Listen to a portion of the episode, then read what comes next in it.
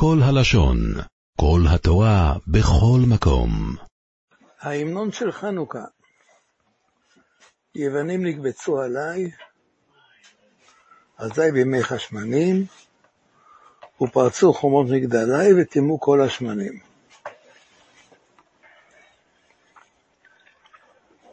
מה זה ופרצו חומות מגדלי?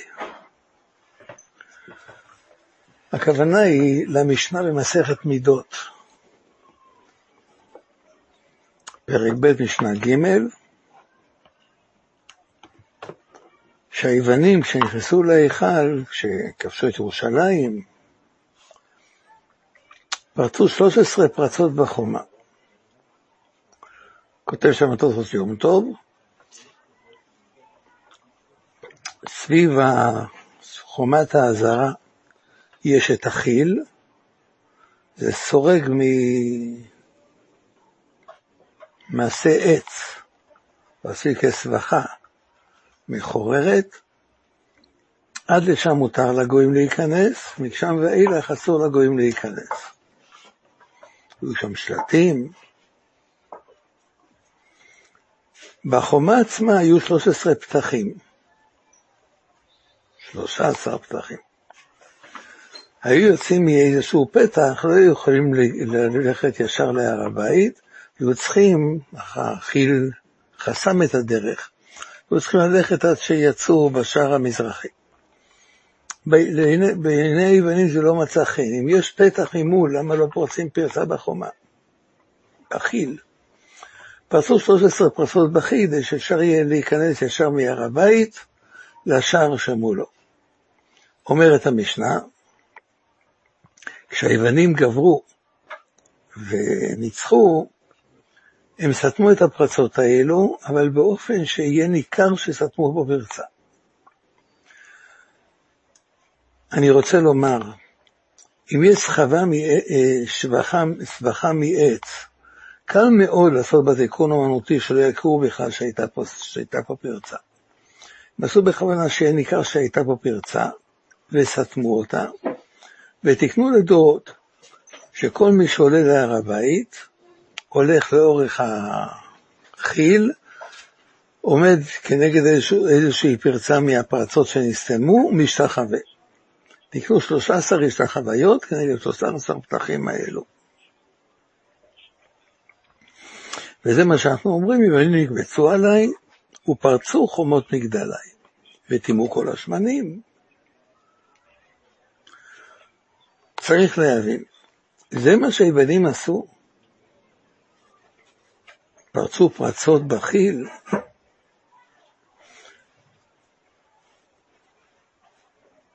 הם הרי אסרו על עבודת הקודש בבית המקדש.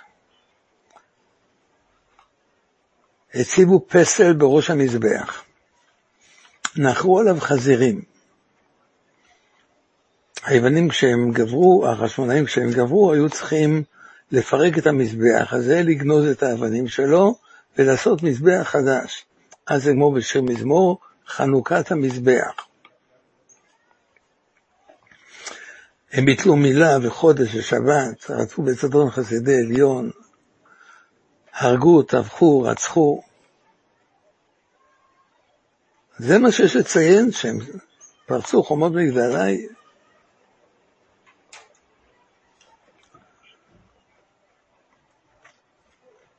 ועל חכמי ישראל התפלא, למה הם לא סתמו לגמרי את החומה? מה צריכים לזכור לדורות שהיוונים פרצו פרצות בחיל? פרצו פרצות, סגרו את הפרצות. לא עשינו שום זכר על המזבח, המזבח חדש, המזבח שוקם אחרי הכיבוש החשמונאי. יש מזבח חדש, יש מזבח חדש. חידשו את העבודה בבית המקדש, פרצו, סתמו את הפרצות בחיל. למה צריכים לתקן לעולם 13 חוויות כנגד 13 הפרצות שבחיל? מה מונח, בקיצור, מה מונח בדגש ששמים על פרצו חומות מגדלי? אני מבקש לספר. לישיבת מיר בחוץ לארץ היו באים בחורים מגרמניה, ללמוד. לא הרבה בחורים, הייתה קבוצה של בחורים שהגיעו מגרמניה, גרמניה הייתה לא רחוקה משם. הבחורים האלה גדלו על ברכי שיטת תורה עם דרך ארץ, למדו בבית ספר, למדו ליבה, למדו בתיכון, גמרו את התיכון, עמדו להיכנס לאוניברסיטה. בתקופת הביניים הלכו, איך אומרים, שנה ישיבה. לראות, יש תורה גדולה, מה אומרת התורה הזאת? מה היא אומרת להם באופן אישי? הגיעו לישיבת מיר. ישיבת מיר ממש אימצה אותם. נתנו לכל בחור חונך מבני הישיבה, שילמד אותו, יכניס אותו בתחקינה של הגמרא, יקדם אותו, והמשגיח, ברוך הממיר, היה אומר להם שיחות, ועדים, באופן נפרד, ועדים לבחורים הגרמניים, למעשה הם היו ועדי השקפה, שירוממו אותם, ירמו את המבט שלהם. מהוועדים האלו סודרה סדרה של ספרי דעת תורה, שישה כרכים על התורה של רבי רוחם ממיר. רבי רוחם ממיר נפטר, המשיח רבי חזקאל לוינשטיין עלה במקומו. הוא קיבל גם את הבחורים הגרמנים, בחורים מאשכנז, ככה הוא קורא, חברת הבחורים האשכנזים. גם הוא טיפח אותם, גם הוא אמר להם שיחות. הוא כותב באחד המכתבים שלו לאחד החברים שלו, הוא כותב שעם הבחורים הגרמניים יש לו בעיה. חבוכה מובחרת מאוד, רוצה לדעת, רוצה להתקדם. צריכים להחדיר להם את ההשקפה, זה חסר להם מהיסוד. הם לא מבינים שיהודי הוא אחרת מגוי. לא מבינים את ההבדל בין היהודים לגויים. וזה מציק לו. זה הרי היסוד של הכל. ואבדיל אתכם מן העמים להיות לי.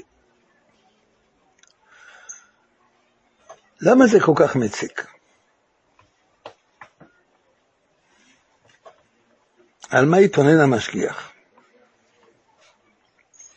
טוב, נתחיל להסביר רבי יצחק קוטנר כותב באחד המכתבים שלו, שיש ידיעה שחסרה גם לבני תורה. גם הם לא יודעים את זה. שעד תחילת ימי בית שני לא הייתה כפירה בעולם. לא היה מושג של כפירה. גם הגויים האמינו. האמינו בעבודה זרה. המשגיח היה אומר, מתחילה עובדי עבודה זרה היו אבותינו, ועכשיו קיבלנו מקום לעבודתו. הוא אומר, אבותינו לפחות היו עובדי עבודה זרה, הם עבדו משהו. אצלנו כלום. השם ירחם. לנו העבודה הזרה נראית כפרימיטיבית. עבודה זרה. הבל הבלים. זה לא מדויק, בגלל שהנביא ירמיהו לועג לא לעבודה הזרה. הוא אומר על העבודה הזרה, אלוהיה אשר שמיא וארכה לא עבדו. הם אלוהים שלא עשו שמיים וארץ. רואים שזה כל החילוק בין הקדוש ברוך הוא לעבודה הזרה. יש להם כוחות. יש כוחות לעבודה הזרה, הם אמונים שקדוש ברוך הוא מינה אותם המגזרים בבריאה. שמיים וארץ הם לא עשו.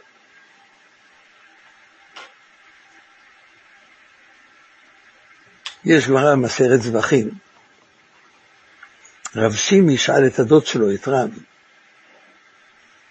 רב לא היה נושא עיניו מחוץ לארבע אמות, רב ישב, שקוע בלימוד, רב שימי בא ושאל אותו. כתוב, כי ממזרח שמש עד מבואו גדול שמי בגויים, ובכל מקום מוקדש מוכתר לשמי. רק היהודים לא, לא מכירים בי. כל מקום עובדים אותי. עכשיו, איפה כל מקום עובדים אותו? עם ישראל זה העם היחיד שעובד אותו. אמר לו רב שימיית, הוא הכיר אותו לפי הכל, הוא לא, לא הסתכל מחוץ לארבע אמות. שימיית. דקרו לי אלוקא דאלוהיה. כלומר, גם הגויים יודעים ברוך הוא עשה את השמיים ואת הארץ. הם לא חושבים שהשמש יצרה את עצמה, שהם עובדים לשמש. לא חושבים שהשמש ברא את העולם. חושבים שיש לשמש כוח מסוים שיכול להועיל לנו. הם עובדים את השמש. אבל למעשה, גם הם מודים שהקדוש ברוך הוא יצר את העולם, הם עובדים לכוחות שמתחת לקדוש ברוך הוא. אבל יש להם כוחות. היו נביאים של עבודה זרה, והם היו נביאים, האנשים לא היו טיפשים. איך נוצרה העבודה הזרה בעולם? האדם הראשון ידע את כל החוכמות. ידע מעשה בראשית, ידע מעשה מרכבה, ידע הכל. ברור שהוא עבד רק את הקדוש ברוך הוא. בא דור אנוש, אז הוכל לקרוא בשם השם. מה עשה אנוש?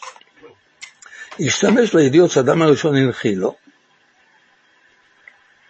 כדי לומר רגע אחד, אם לשמש יש כוח, נעבוד את השמש.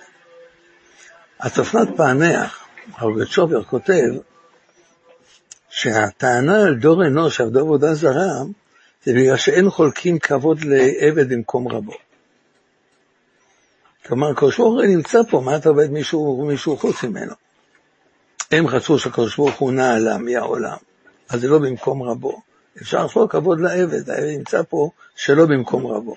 אנחנו יודעים שהקדוש ברוך הוא נמצא בכל מקום. חולקים כבוד לעבד במקום רבו. זה היה מכשול של אנוש. מכל מקום, הם ידעו את, את כוחו של הקדוש ברוך הוא, הכירו בקדוש ברוך הוא, לא רצו לקבל את העול של הקדוש ברוך הוא. נמרוד ידע את בוראו והתכוון למרוד בו. טוב, הקדוש ברוך הוא ברא את האנושות שיהיה בקשר איתה. האדם הראשון נוצר, ביום הראשון שהוא נוצר, הוא כבר היה נביא, הקדוש ברוך הוא דיבר איתו. קין היה נביא גם אחרי הרצח, נשאר נביא. הקדוש ברוך הוא לא שלל ממנו את יכולת התקשורת איתו. נוח ובניו, אומר האבן עזרא, היו נביאים, וידבר אלוקים לנוח ולבניו, ויברך אותם.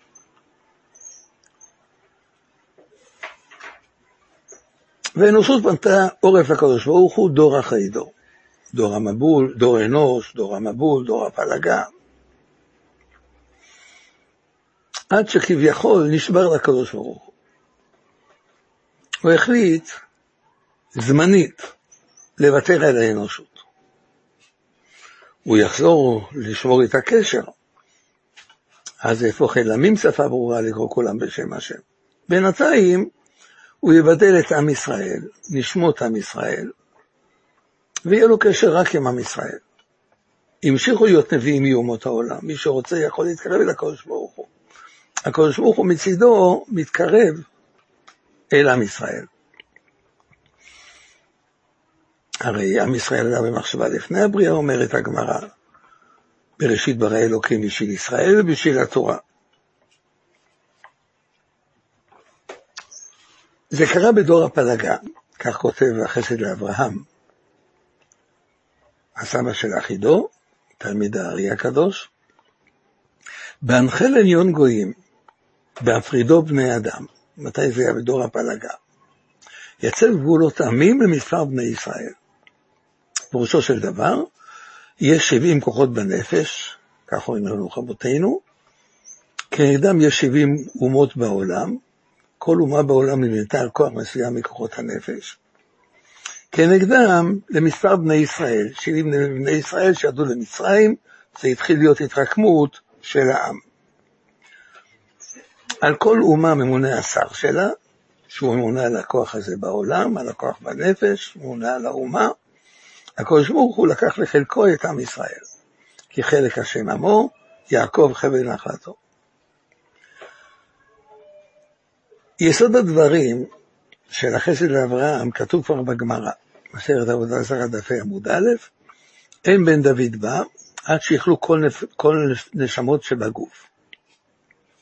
פירושו של דבר, כותב רש"י, יש גוף, גוף זה אוצר הנשמות במרום. יש בו אוצר של נשמות, והמשיח לא יבוא עד שכל הנשמות לא ירדו לעולם. שואל התוספות, אז יש לנו עניין לכאורה לעודד ילודה בגויים, שירדו כל הנשמות לעולם. אומרים התוספות לא, נשמות ישראל הן בגוף לעצמם, ועל זה מדובר שאין בן דוד בא עד שיכלו כל הנשמות שבגוף. טוב, עם ישראל, הקדוש ברוך הוא בדור הפלגה בידל את נשמות עם ישראל, החליט שזה תהיה אומה שלו, והגויים לא קיבלו את זה. למה? הם לא רצו לצאת החוצה. לא רצו שהם לא יהיו בשיקולים של הקדוש ברוך הוא. המדרש אומר, מדרש ידוע, ארבע פעמים כתוב בתורה בעצם היום הזה. להראות שהיו כאלה שהיו רוצים להפריע למהלך, והקדוש ברוך הוא אמר, בעצם היום הזה זה יקרה, ואף אחד לא יוכל להפר את זה. במבול נאמר בעצם היום הזה. למה? כי כל האומות אמרו, נוח בנה תיבה כדי להינצל מהמבול, נפריע לו לעלות לתיבה, הוא לא יוכל להינצל. ממילא הקדוש ברוך הוא יצטרך לבטל את הגזירה של המבול. הקדוש ברוך הוא לא רוצה להשמיד את כל האנושות, הוא רוצה להשאיר שריד. נפריע לנוח לעלות לתיבה, ממילא המבול יבטל. אמר הקדוש ברוך הוא, בעצם היום הזה באו נוח ובניו ואשתו שבניו יותר אדיבה, הוא יבוא בעצם היום הזה ואף אחד מכם לא יוכל להפריע. זה כתוב ביציאת מצרים. בעצם היום הזה יצאו כל צורות השם. המצרים אמרו, לא ניתן לעם ישראל לצאת, אמר הקדוש ברוך הם יצאו בעצם היום הזה, אף אחד מכם לא יוכל לעמוד בדרכם. זה כתוב במשה רבינו. משה רבינו עלה להר נבו בעצם היום הזה, עם ישראל אמר, לא ניתן לו למות, איך אפשר לא לתת לאדם למות?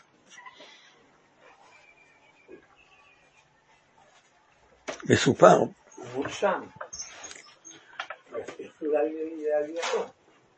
מסופר שהיה אחד הגדולים נפטר, רב חיים שולביץ' קם להספיד אותו. בהלוויה. חיים שולביץ' הזכיר את, את המדרש הזה. לא ניתן לו למות. מה זה לא ניתן לו למות? איך אפשר לעכב אדם מלמות? אומר רב חיים שולביץ', רואים מכאן שתלמידים יכולים לעכב את הרב מלמות. אם אומרים שאנחנו צריכים אותו, לא היו הורגים אותו. כמו שמצאנו שתלמידי רבי לא נתנו לו למות עד שלא הפריעו אותם מללמוד. הרב עברית שמע, לא שמע כבר כל כך טוב, ישב שם. מה הוא אומר? מה הוא אומר? אמרו לו שהוא אומר שאיך אפשר להפריע למשה רבנו למות. מה השאלה אומר הרב עברית? כתוב הרי בגמרא במסכת סוכה דף ג' רגלוי דברנש אינון ערבין בי. הרגליים של האדם הם ערבים בעדו, למקום שהוא נדרש ללכת למות, לשם הם לוקחים אותו. משה רבינו נקצב עליו שימות בהר נבו. אמרו, אמרו ישראל, לא ניתן לו לעלות להר. ממילא הם יפריעו לו מלמות. סיפור לרב שביץ' אחרי ההספד, מה שאחד מפליסק אמר. תגידו לרב מבריסק שהגדה לא לומדים כמו קודשים. הוא נשאר בשלום, הוא נשאר בשלום, מכל מקום, בעצם היום הזה. כתוב פעם רביעית בעצם היום הזה. בעצם היום הזה נימול אברהם. למה? כי האומות היו אומרים לא ניתן לו למול. אמר הקדוש ברוך הוא, ימול בעצם היום הזה, ואף אחד לא יוכל להפריע לו. מה יפריע לו אומות אברהם וימול את עצמו? אני מבין מה אכפת להם שנוח יעלה לטבע, לא רוצים למות. מבין למה לא רוצה, למה המצרים לא רוצים לתת לעם ישראל לצאת, רוצים אומה של עבדים. מבין למה עם ישראל לא רוצה לתת למשה רבנו למות, רוצים את משה רבנו. מה אכפת לאומות שאברהם אבינו ימול את עצמו? אבל הם ידעו שאברהם אבינו כשהוא מל את עצמו, הוא מוודא את עצמו להיות לעם השם. והם לא רצו להכיר בזה שעם ישראל הוא עם מיוחד לקדוש ברוך הוא, וממילא הם נדחו אחורנית.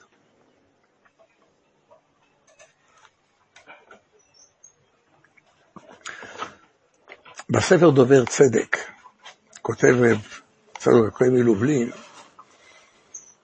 שפרעה כפר בייחודיות של עם ישראל מתולדתו. כלומר, הוא כפר בזה שעם ישראל, הנשמות של עם ישראל האחרות, עם ישראל הוא עם השם, גם בלי לקיים מצווה אחת.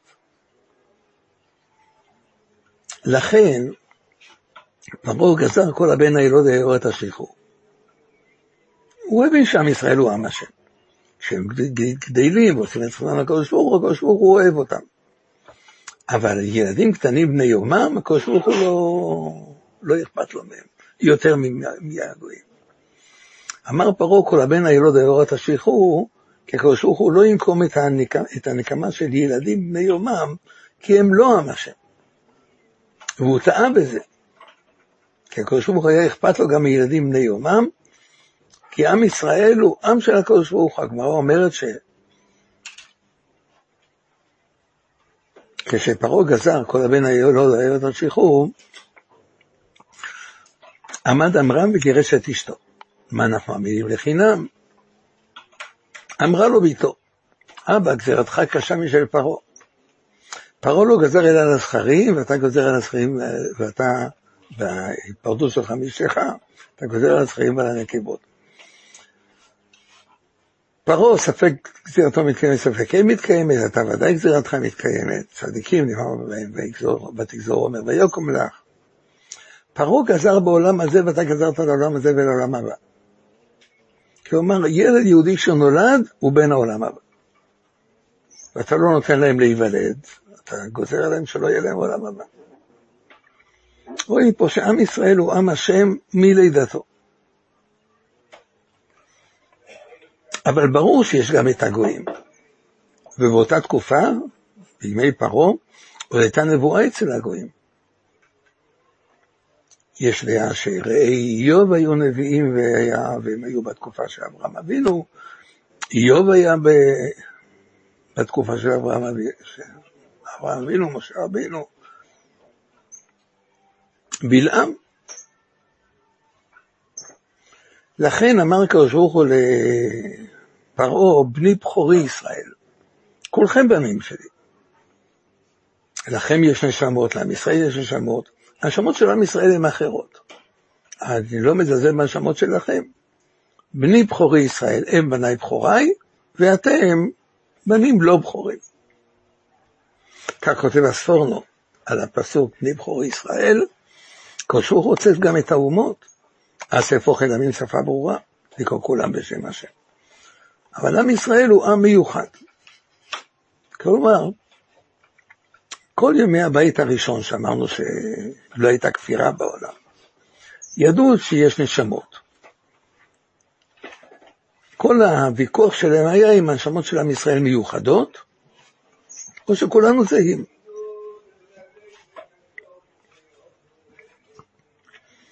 מה קרה בימי הבית השני?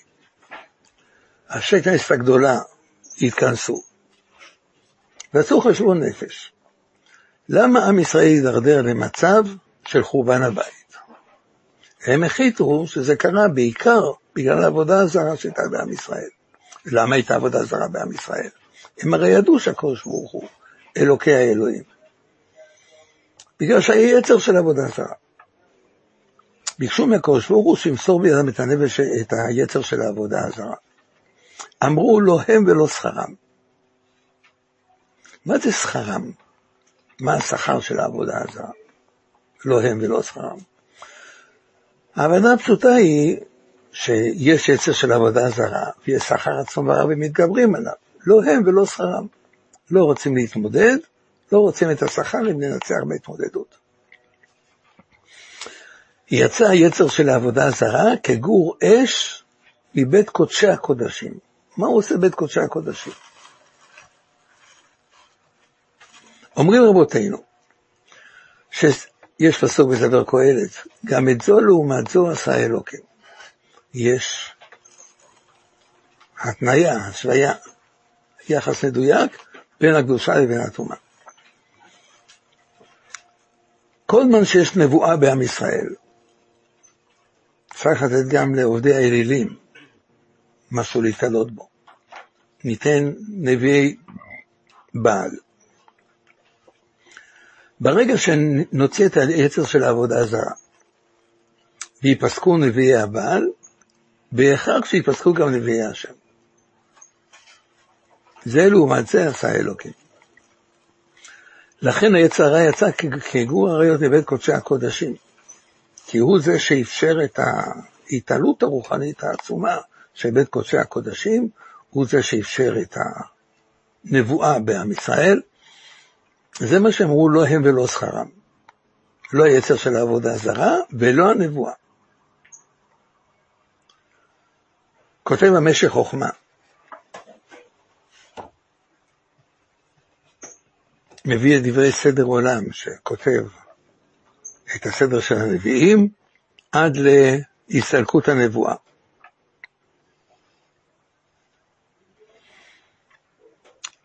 הוא מביא את דברי הגאון מווילנה, שכשבטל היצר של העבודה זרה, בטלה הנבואה.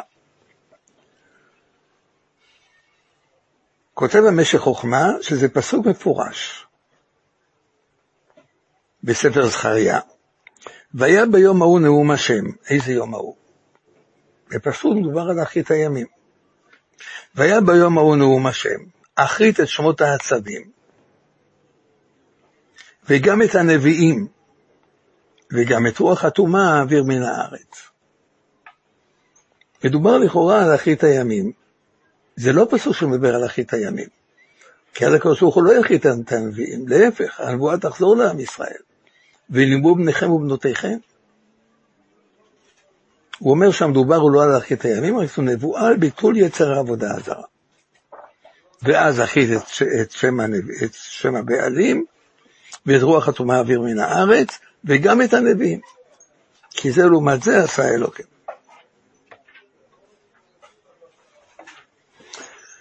ואז, ואז קמה הפילוסופיה היוונית. אין יצר עבודה זרה. אז זה לא שהיוונים לא עבדו אלילים.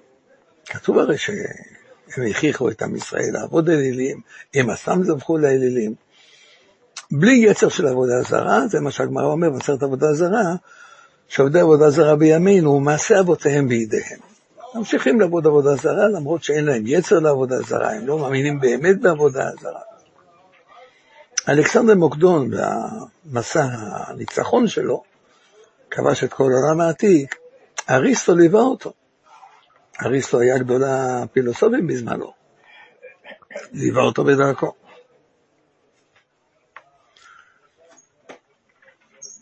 הפילוסופיה היוונית כפרה בכל. אז נוצרה למעשה כפירה בעולם. לא הייתה כפירה בעולם לפני שביטלו את היצר של העבודה הזרה, ביטלו את היצר של העבודה הזרה, התחילה הכפירה. מה אמרה הכפירה? היא לא אמרה כמו הגויים לפניה, שאין הבדל בין נשמות של יהודים לנשמות של גויים. אנחנו אמרנו שיש הבדל, הם אמרו שאין הבדל. הפילוסופיה היוונית אמרה שאין נשמות. אין נשמה של גויים, אין נשמה של יהודים. כולנו בבריאציות חשמליות. אומר המדרש, יש מדרש נפלא, ואני חושב שזה הפירוש האמיתי שלו. אלכסנדר מוקדון כבש את ארץ ישראל, וביקש לעלות לירושלים. אמרו לו הכותים, תראה, היהודים לא ייתנו לך להיכנס לקודש הקודשים שלהם. אמר נראה. עלה לבית המקדש, רצה להיכנס פנימה. היה שם גביע בן בסיסה. הגמרא בסרט סנהדרין. איך שאלכסנדר מוקדון רוצה להיכנס לבית המקדש, הוא מוציא זוג נעלי בית מצופים ביהלומים מלכותיות. אמר לו, אדוני המלך, הרצפה כאן חלקה, אתה עלול להחליק, תלבש את נעלי הבית האלו. מה הוא הרוויח? לא מה שהוא ישם בנעלי הבית, נכנס לבית המקדש. מה הוא הרוויח? מה ההבדל אם נכנסים עם נעלי בית או בלי נעלי בית? טוב, העניין ידוע. למה הולכים בכלל בנעליים? אומרים רבותינו, בגלל שהקרקע הת, הת, התקללה מחטא אדם הראשון, ארורה האדמה בעבורך, הקרקע מקוללת, רוצים להפסיק בין הקרקע לרגליים. אנחנו לא הולכים על אדמה מקוללת. לכן איפה שיש גילוי שכינה, למשל, משה רבינו מאחזי הסנה, אמרו לו, של נעליך מעל רגליך, כי המקום אשר אתה עומד עליו אדמת קודש הוא. ראוי שיהיה כן חיבור בין הרגליים לאדמת הקודש. לכן אומרים שביום הכיפורים אנחנו הולכים יחפים בגלל שהארץ מתקדשת. לכן בבית המקדש הלכו יחפים בגלל שהקרקע היא אדמת קודש. לא יהיה הפסק בין הרגליים לקרקע. לכן רצה גבייה במסיסה לפחות, שהוא לא יפסל אדמת הקודש. אלכסנדר מוקדון ילך על נעלי בית. טוב, למד את נעלי הבית ונכנס, גבייה במסיסה נכנס איתו. לא מצאתי בשום מקום האם גבייה במציס היה כהן או לא. אם הוא לא היה כהן, איך היה מותר לו להיכנס איתו? כנראה שהוא כן היה כהן. נכנס, ראה את ההיכל, כלי הקודש, המנורה, השולחן. בא לקודש הקודשים. אמר לו גביע מבסיסה, עד כאן יש לנו רשות להיכנס. מכאן ואילך אין לנו רשות להיכנס. אמר לו אלכסנדר בוגדון, אני נכנס, כשאני אצא, אני אשטח את הגיבנת שלך. אמר לו, אם כך תעשה, אתה תהיה רופא מומחה, אף, אף רופא עוד לא ייתן לשטח לי את הגיבנת. טוב. עד כאן המדרש, לא מספר מה היה. מה המדרש רוצה לומר? גביע במסיסה יכול היה לומר לו, עד אכיל, עד כאן מותר לגויים להיכנס, מכאן ואילך אסור לגויים להיכנס. סליחה?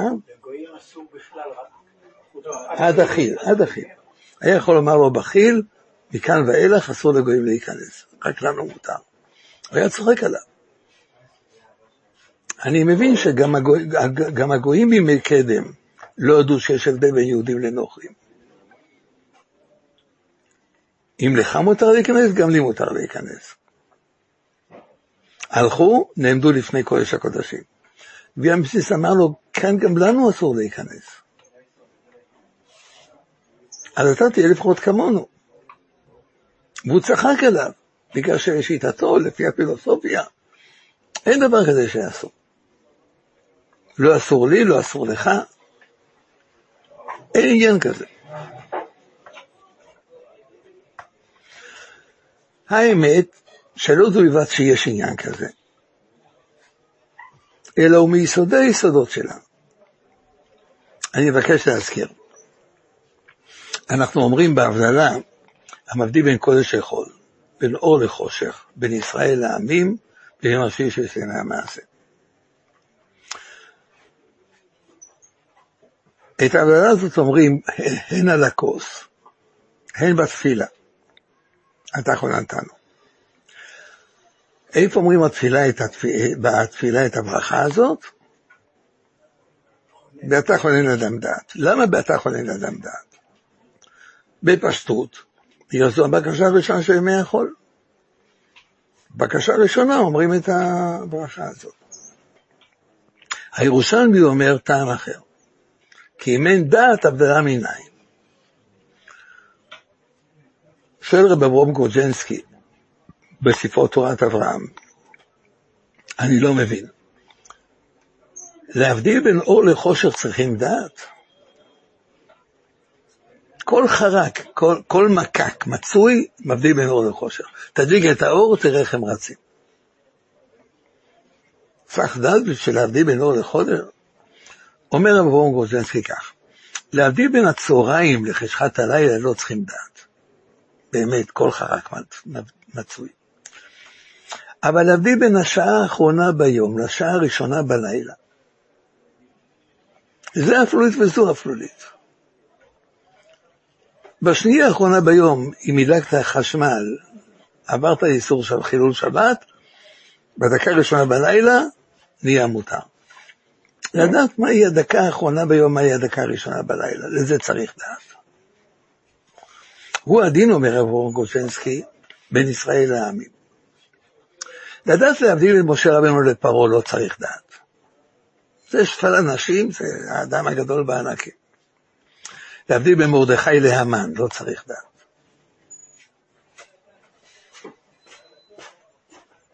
בין היטלר לרב אורחבר, זה לא...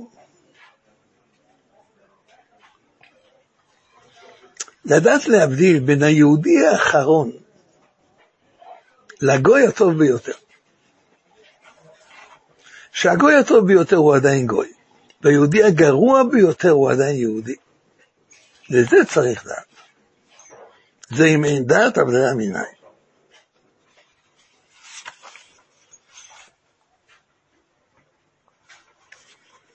אני מבקש להזכיר,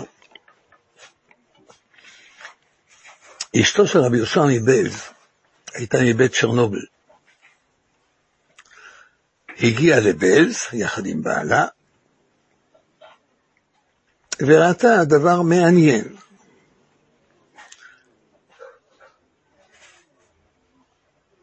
ביום הכיפורים לפנות ערב, לפני תפילת נעילה, מסתררת אפלולית.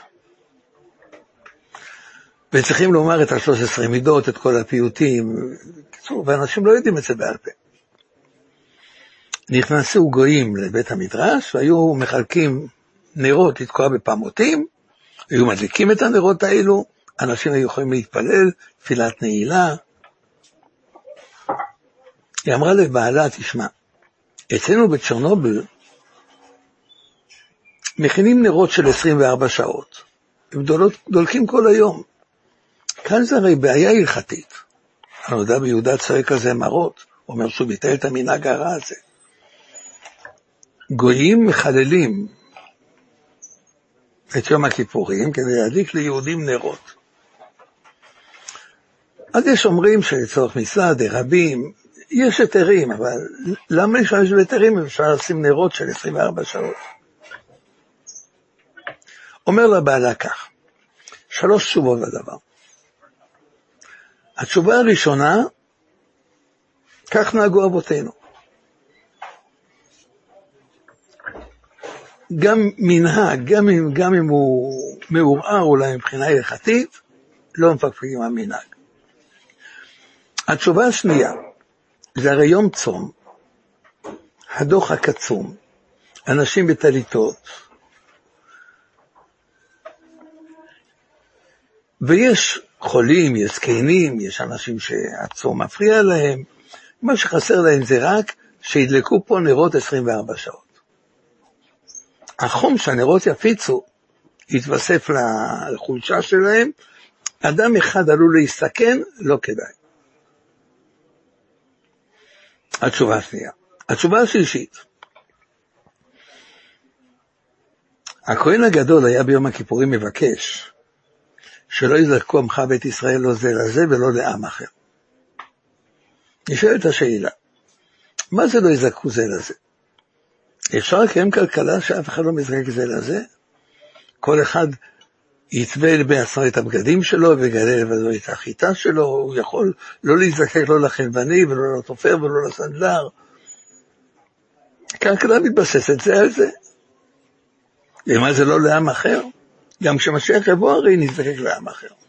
ועמדו זרים וראו צומכם, בני מלכים, יקריכם וקורמיכם. מה זה לא נצטרך לעם אחר?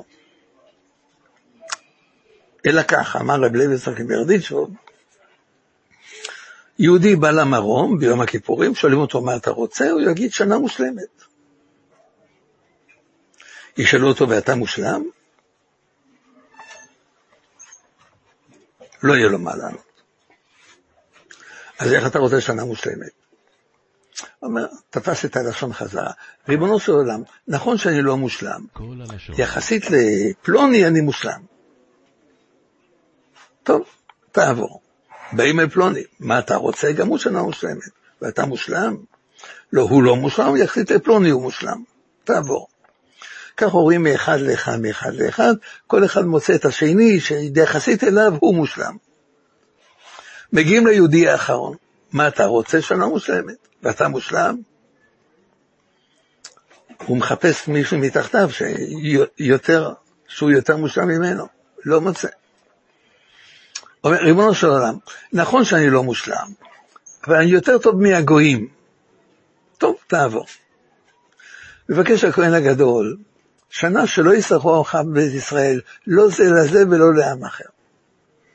לא יצטרכו להראות שאני יותר טוב מפלוני, יותר טוב מגוי. לכן אומר הרבי יהושע מבלס, אומר לאשתו, אנחנו רוצים שיסתובב גוי בבית הכנסת בשעת נעילה. שבשמיים יראו מה ההבדל בין יהודי לגוי, ואז ייתנו לנו שנה טובה. יש הבדל בין יהודי לגוי. המדרש אומר, על הפסוק ישובו רשעים לשאולה. רשעים לגיהינום. מה זה לשאולה? לשאולה זה לכאורה כפל לשון. לשאול ושאולה זה גם לשאול. למד בהתחלה וה' בסוף זה כפל. ישוב הרשעים לי שאולה. אומר, אומר המדרש, לדיוטה התחתונה שבגיהינום. ישוב הרשעים לשאולה, לגיהינום שבתוך הגיהינום. ההמשך של הפסוק, כל גויים שכחי אלוקים. אומר המדרש, גויים שכחי אלוקים ואין ישראל שכחי אלוקים. איזה גויים ישובו לשאולה? הגויים שהם שכחי אלוקים. יהודי הוא לא שוכח את הקדוש ברוך הוא. אין יהודי ששוכח את הקדוש ברוך הוא. הזכרנו כבר את הגמרא במסכת שבת על צדיק ז', שכשמשה רבנו שאל מה המצב של עם ישראל, אמר הקדוש ברוך הוא שבמ"ט שערי טומאה עובדי עבודה זרה, השאיר משה רבנו ושאל והם לא יאמינו לי. הקדוש ברוך הוא העניש אותו בצרעת. הושיט אותך בחיקך ויוצא ידו בעיני מצורעת. אמר איש לקיש, החושד בקשרים לוקה בגופו. באיזה קשרים חשב משה רבינו? ביהודים הם מ"ט שערי טומאה, עובדי עבודה זרה. ואסור לפקפק באמונה שלהם. כי יהודים הם מאמינים בני מאמינים. מאמינים דכתיב ויאמנם, בני מאמינים, בניו של אברהם אבינו, שנעבר והאמין בשם, ויחשביה לא צדקה. על הפסוק ויערך את ריח בגדיו. יצחק אבינו הריח את ריח בגדיו של יעקב אבינו כשהוא בא לקבל את הברכות, אמר ריח בני, כריח השדה של אוכל השם, ויברכהו. אומרת הגמרא במסכת סנהדרין דף ל"ז, אל תקרא בגדיו אלא בוגדיו. אומר המדרש, הכוונה היא ליוסי משיטה, ליעקב משרורות, מתייוונים. מתייוונים שברגע אחד שתנצלו את עצמם, מסרו את נפשם על קדושת השם.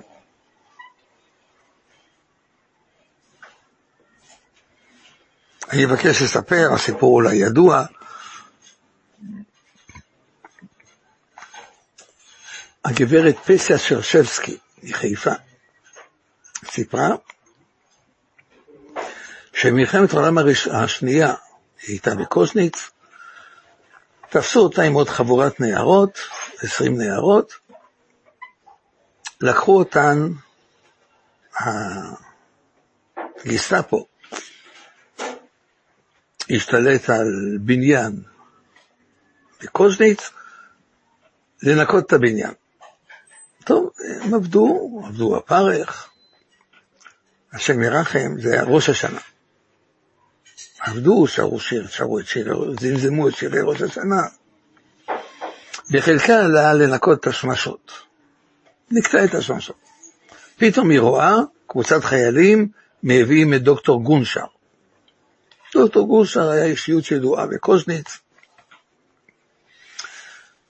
היה יהודי מומר, והתנצר, הוא עם המשפחה שלו, בגלל שהייתה אפליה מאוד מאוד קשה בפולניה שבין שתי מלחמות העולם, הוא למד רפואה וטרינרית.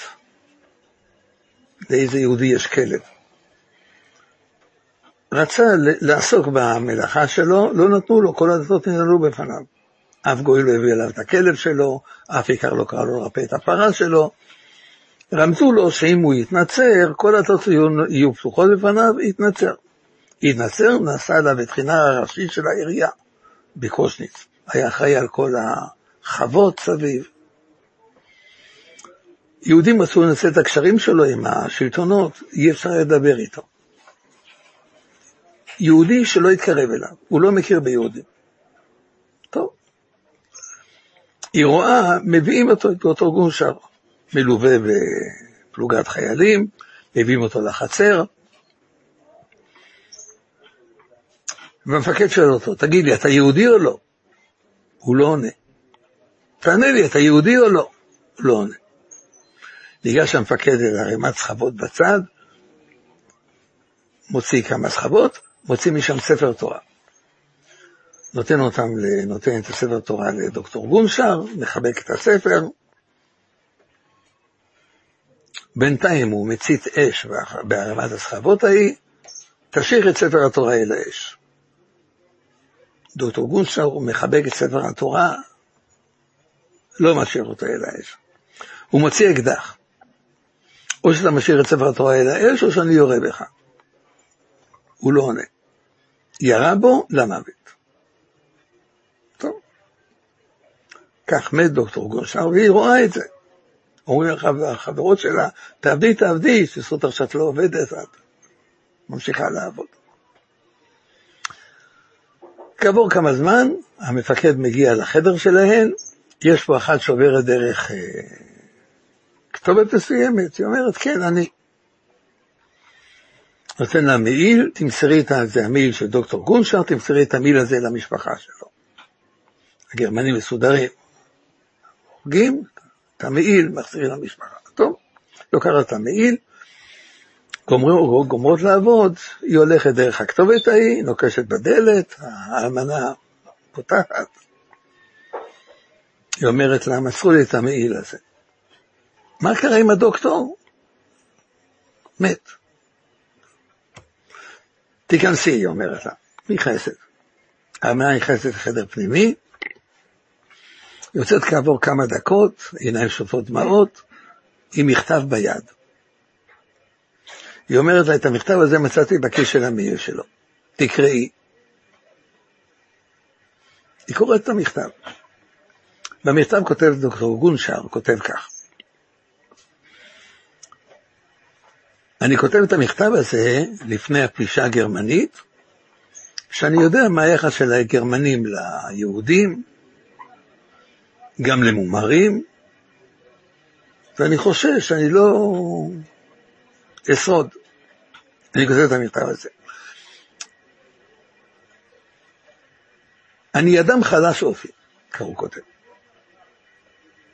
בגדתי באמונה שלי, בגדתי בעם שלי, כשאפשרי פרנסה נפתחו לפניי, אמרתי את דעתי.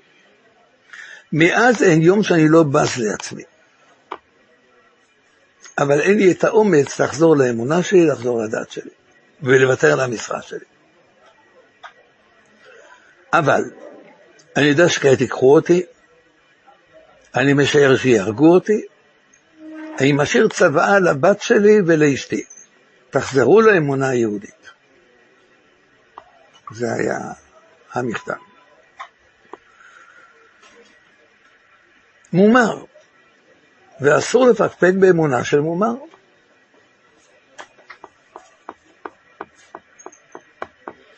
יש פרופסור אחד, לא יודע אם הוא עוד חי, פרופסור הר סגור, הוא חוקר, לא חי. מה? הלך לעולם. היסטוריון, הוא היה היסטוריון של השואה, הוא שמע על האגדה הזאת שיהודים הדליקו בנר חנוכה באושוויץ. להדליק נר חנוכה באושוויץ זה הייתה התאבדות. למה? בגלל שכשההונגרים הגיעו לאושוויץ זה כבר היה סוף המלחמה. ומטוסים של בעלות הברית הפציצו, לא את אושוויץ, אבל הפציצו סביב, כל, את כל מפעלי התחמושת סביב. והוכרזה העפלה. אם היו תופסים אותם שמדליקים נר חנוכה, יש הבלחה של קרן אור, היו הורגים את כל הבלוק. ויהודים הגיעו מהונגריה בסוף המלחמה והדליקו נרות חנוכה באושוויץ. אגדה. לא בחלונות, אבל הדליקו, והייתה עלולה להסתנן קרן אור החוצה. איך הם הדליקו נר חנוכה? איפה היה להם ערכה של נר חנוכה? היום הרי זה חיים קלים, יש ערכות של נר חנוכה. מוצאים את הפקק, ויש כבר שמן. הם מצאו חתיכת קרש, ומצאו מסמר, וחוררו בקרש הזה שמונה, גומ, שמונה גומות, יש להם חנוכיה. כל יום היו מקבלים 30 גרם לחם עם קוביית מרגרינה. זה היה בדיוק ממומן, כמות הקלוריות שאדם צריך כדי לשרוד. הם חסכו את המרגרינה הזו, יש להם גם שמן לחנוכה. יש להם שמונה גומחות עם שמן, מה שחסר להם כעת זה פתילים. מאיפה ישיגו פתילים? הם עשו דבר שאם היו תופסים אותם, היו תולים אותם.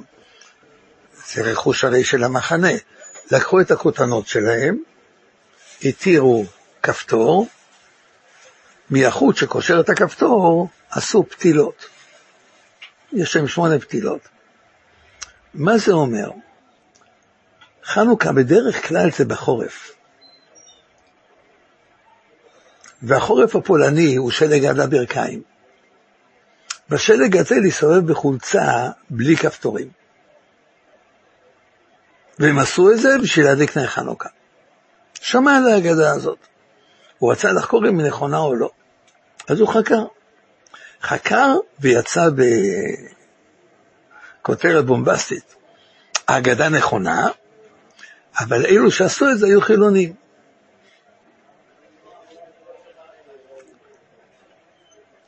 אז מה הוא הראה פה?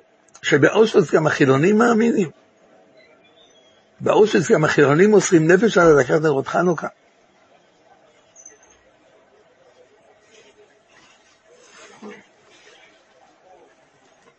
יש בסדר מנחת יצחק, חלק ב' כמדומני, בחלק של היתר עגונות, יש לו הקדמה לחלק הזה, קורא להקדמה פרסום הניסה. לפרסם את הנס שקרה איתו. איך הוא שרד בגטו גרוסרדיין. הוא היה דיין בגרוסרדיין. הכריזו בגרוסרדיין שצריכים, זה היה, זה היה גטו של 22 אלף יהודים, כל יום נמשכו 1,500 לאושוויץ. כשהיה השחרור מצאו שם 15 יהודים שנשארו כדי לפנות את הרכוש היהודי, הם שרדו. והוא, הוא היה 16. איך הוא שרד? הוא מספר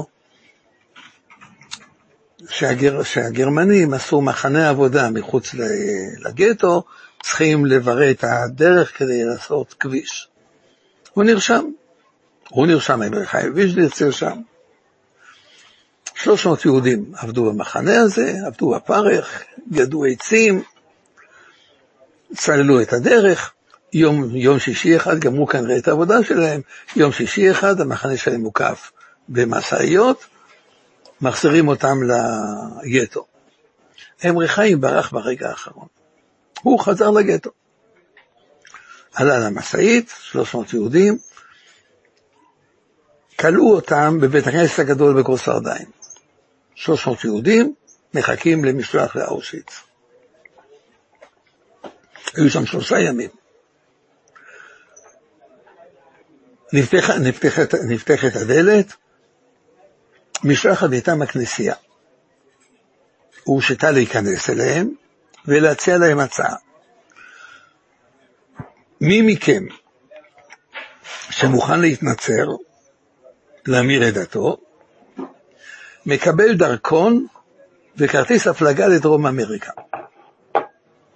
הוא יוצא מהגיהינום, לא רק מהגטו, יוצא מהמדינה, מפליג אל החופש.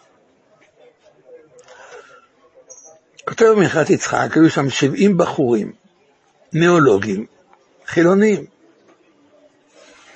אין להם שום קשר עם הדת. לא שבת, לא חג, לא יום כיפור, לא כשרות, כלום לא. מקבלים הצעה לחיות. החליטו כאיש אחד לענות להצעה. הם מוכנים להתנצר. כותב במשפט אחד, דיברתי איתם וחזרו בהם. והלכו כאיש אחד לאושוויץ. נפגש עם הבן שלו, לבריש ממנצ'סטר. שואל אתה מכיר את הסיפור? הוא אומר, בטח, שמעתי אותו אינסור פעמים. תגיד לי, מה הוא אמר להם? איך משכנעים חילונים לא להתנצר? מה זה אומר להם? לא מאמינים לא באותו האיש, לא מאמינים להשם ירחם במה שצריך להאמין. הוא אומר לי, הוא עורר בהם את הנקודה היהודית. שהייתי איך? את זה אבא לא סיפר. טוב. ומכל מקום, חילונים, אין חילוני בעם ישראל. ועובדה, נשמע שופרו של משיח, כולם יבואו. וזה למעשה מה ששמים את הדגש שלו, פרצו חומות מגדלי. הם רצו לטעון שאין הבדל בין יהודי לגוי. אתם לא תגידו לנו עד איפה להיכנס, לכם מותר להיכנס ולנו אסור להיכנס. אין הבדל בין יהודי לגוי. וזה למעשה הנקודה המרכזית של המחוקת בינינו לבינם. ואנחנו סגרנו את הפרצות האלו ותיקנו כנגדם משתחוויות. לדעת שיש יש הבדל בין יהודי לגוי, יהודי משתחווה. תודה. עולם שלם של תוכן מחכה לך בכל הלשון, 03 617 1111